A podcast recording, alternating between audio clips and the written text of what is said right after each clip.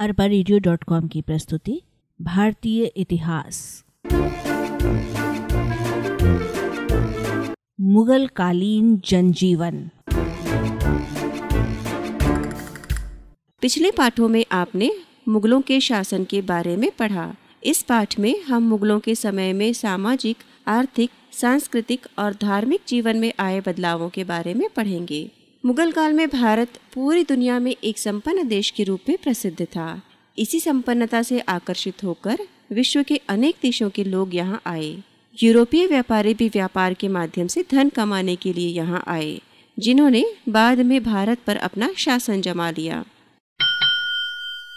आइए जानते हैं सामाजिक स्थिति के बारे में। मुगल कालीन भारतीय समाज में सबसे धनवान और ताकतवर लोग थे बादशाह एवं उसका परिवार। अमीर व राजपूत राजा। मुगल दरबार में शासन का सर्वोच्च बादशाह होता था, जो अत्यंत वैभवपूर्ण जीवन व्यतीत करता था। अमीर। अमीर राजा के दरबार में ऊँचे पदों पर आसीन लोगों को कहते थे, ये मंत्री, सेनापति, प्रांतपति जैसे प्रमुख कामों को देखते थे। इन्हें, इनके कामों के बदले कई गाँवों की जागीरें दी जाती थीं और गाँवों से प्राप्त लगान का अधिकांश भाग इन्हें मिलता था। वे भव्य महलों में रहते थे और शानो शौकत से अपना जीवन बिताते थे। ये अमीर तुर्क, ईरानी, हिंदुस्तानी, मुसलमान व राजपूत राजा होते थे। मध्यम वर्ग।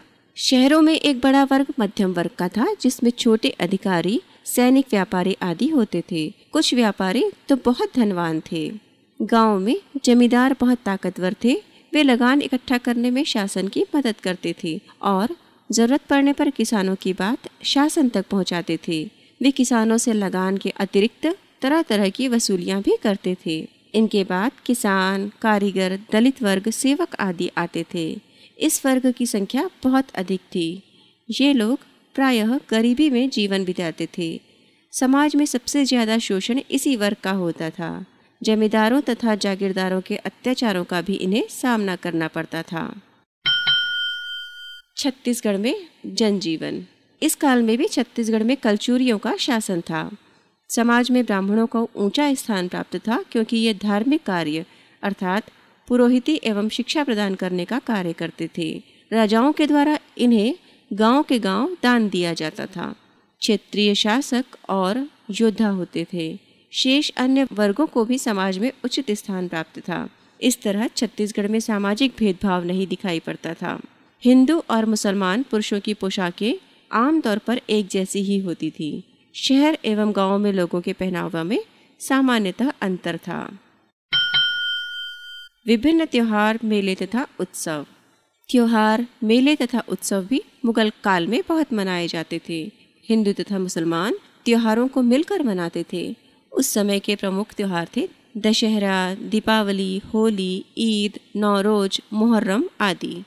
अकबर के समय में सभी प्रमुख हिंदू और मुसलमान त्योहार दरबार में भी मनाए जाते थे। इसमें बादशाह भी भाग लेते थे। दिल्ली, आगरा, लखनऊ आदि बड़े शहरों में तरह तरह के मेले लगते थे, जिनमें बड़ी संख्या में लोग एकत्रित होते थे। प्रतिवर्ष विभिन्न सूफी संतों की मज़ार पर उर्सों का आयोजन किसी त्योहार से कम नहीं होता था। इन सब के अतिरिक्त बादशाह की वर्षगांठ, शाही परिवार में विवाह उत्सव आदि भी धूमधाम से मनाया जाता था। धार्मिक स्थिति। मुगल सम्राट इस्लाम धर्म के अनुयायी थे, किंतु वे सभी धर्मों का आदर करते थे। बादशाह अकबर और जहांगीर ने दूसरे धर्मों को जानने, समझने तथा उसकी अच्छी बातों को सीखने का प्रयास किया।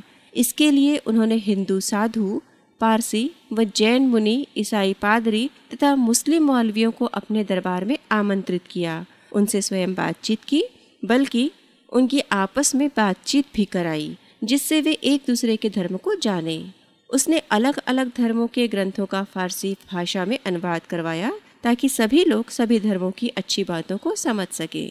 यही प्रवृत्ति समाज के आम लोगों में भी फैली और वे भी एक दूसरे के धर्म को जानने, समझने लगे। इसी काल में तुलसीदास, कबीरदास, सूरदास, मीराबाई, रहीम गुरु नानक एवं छत्तीसगढ़ में गोपाल मिश्र जैसे भक्त कवि हुए। जिन्होंने सभी धर्मों का आदर करना सिखाया। मुगल काल में ही छत्तीसगढ़ में कबीर पंथ का आगमन हुआ।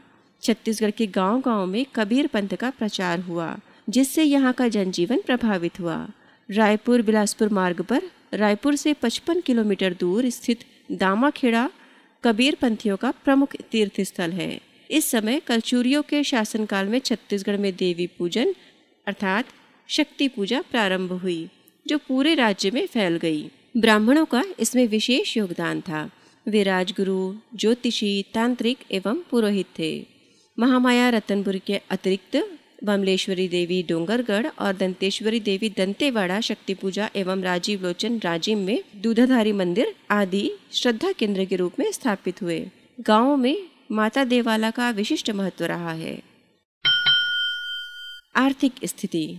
भारतीय समाज पहले की तरह मुगल काल में भी कृषि प्रधान ही था। लेकिन इस समय यहाँ के किसान परंपरागत फ़सलों के साथ साथ कुछ नई फ़सलें भी उपजाने लगे थे।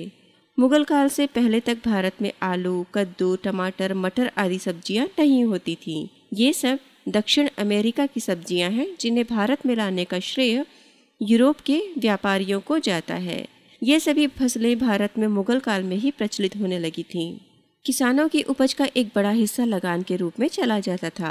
अकबर के समय में किसानों से फ़सल का एक तिहाई भाग लगान के रूप में लिया जाता था, लेकिन धीरे धीरे इसकी मात्रा बढ़ती गई।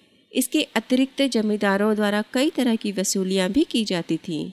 इससे किसानों की आर्थिक स्थिति खराब होती गई, तथापि जिन क्षेत्रों में उत्पादन अच्छा था, वहाँ के लोग संपन्न थे। व्यापार। इस समय खेती के अतिरिक्त अन्य व्यवसाय भी करते थे। सत्रहवीं शताब्दी में कपड़ा उद्योग का विशेष विकास हुआ। ढाका की मलमल, बनारस की जरी का काम, बंगाल, बिहार, गुजरात के सूती वस्त्र, कश्मीर के ऊनी कपड़े विश्व प्रसिद्ध थे। प्राचीन काल से ही भारत के विभिन्न भागों में बड़े पैमाने पर व्यापार होता था। बाहरी देशों से भी भारत के व्यापारिक संबंध थे। विदेशों के व्यापारी भारत से अधिकतर सूती कपड़े, नील, अफीम तथा काली मिर्च ले जाते थे, तथा इन वस्तुओं के बदले में सोना, चांदी, कच्चा रेशम, मखमल आदि वस्तुएँ भारत लाते थे। सोलहवीं और सत्रहवीं शताब्दी में पुर्तगाल, इंग्लैंड तथा फ्रांस के व्यापारी भारत आए। यूरोप के देशों के ये सभी व्यापारी समुद्री मार्ग से भारत आ रहे थे। सन चौदह ईस्वी में पुर्तगाल के एक नाविक वास्को डिगामा ने यूरोप से भारत तक के समुद्री रास्ते की खोज की थी।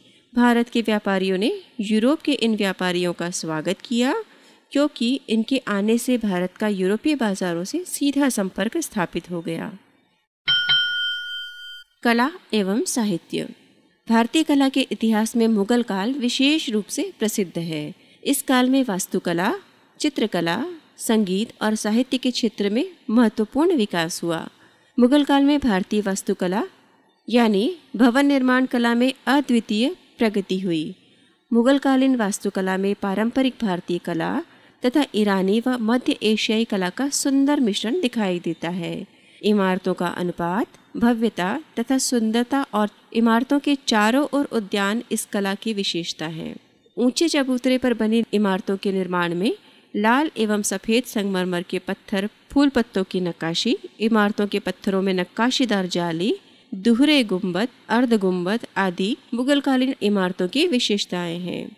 दिल्ली स्थित मुगल बादशाह हुमायूं का मकबरा, फारसी व भारतीय स्थापत्य कला का मिश्रण है। अकबर ने फतेहपुर सिकरी का प्रसिद्ध नगर बसाया तथा आगरा में लाल किला बनवाया। उसने फतेहपुर सिकरी में बुलंद दरवाज़ा जामा मस्जिद तथा शेख सलीम चिश्ती का मकबरा बनवाया। आवासीय भवनों में पाँच मंजिलों वाले स्तंभों पर आधारित खुला हुआ पंचमहल एवं व्यक्तिगत विचार विमर्श के लिए बना दीवाने खास अत्यधिक प्रसिद्ध है। शाहजहां के काल में वास्तु रचना के लिए सफ़ेद संगमरमर का उपयोग किया गया। उसने अपनी पत्नी मुमताज़ महल की स्मृति में आगरा में ताजमहल का निर्माण कराया। यह भव्य होने के साथ अत्यंत सुंदर है। संगमरमर की दीवारों पर फूल पत्ती की नक्काशी है, जो रत्न जड़ित है। ताजमहल के चारों ओर विस्तृत उद्यान है। शाहजहां का शासनकाल, सुंदर इमारतों, मयूर सिंहासन तथा कोहिनूर हीरे के लिए भी याद किया जाता है। मुगलों ने जल स्रोतों से युक्त कई सुनियोजित बगीचे भी लगवाए, जहांगीर को बाग लगवाने का शौक था। इसमें कश्मीर का निषाद बाग, पंजाब का तंजौर बाग और लाहौर का शालीमार बाग प्रसिद्ध है। बहते पानी का उपयोग करना मुगल काल की विशेषता थी। मुगलों ने जगह जगह सुंदर फव्वारे भी लगाए।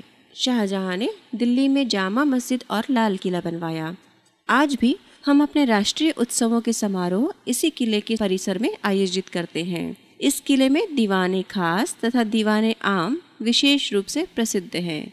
औरंगज़ेब के समय औरंगाबाद एवं अन्य स्थानों में भी कुछ निर्माण हुए। गोंडवाना एवं छत्तीसगढ़ में भी मध्यकालीन कला का विकसित एवं समन्वित रूप दिखाई देता है। गढ़ा मंडला एवं रतनपुर इसमें प्रमुख रहे हैं। वाचक स्वर कशिश। अरबा की प्रस्तुति, भारतीय इतिहास।